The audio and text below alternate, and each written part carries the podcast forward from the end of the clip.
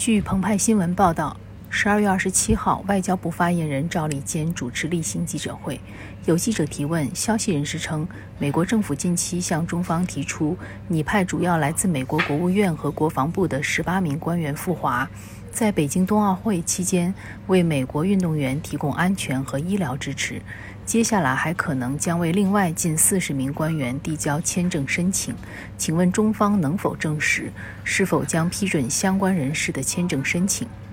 赵立坚表示，我可以证实的是，中方已经收到美方有关人员的签证申请。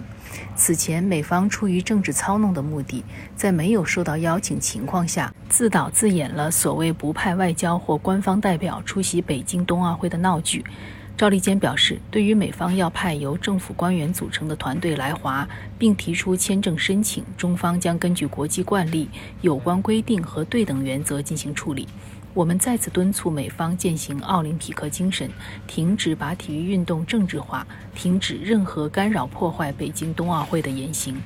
感谢收听《羊城晚报广东头条》，我是主播赵文。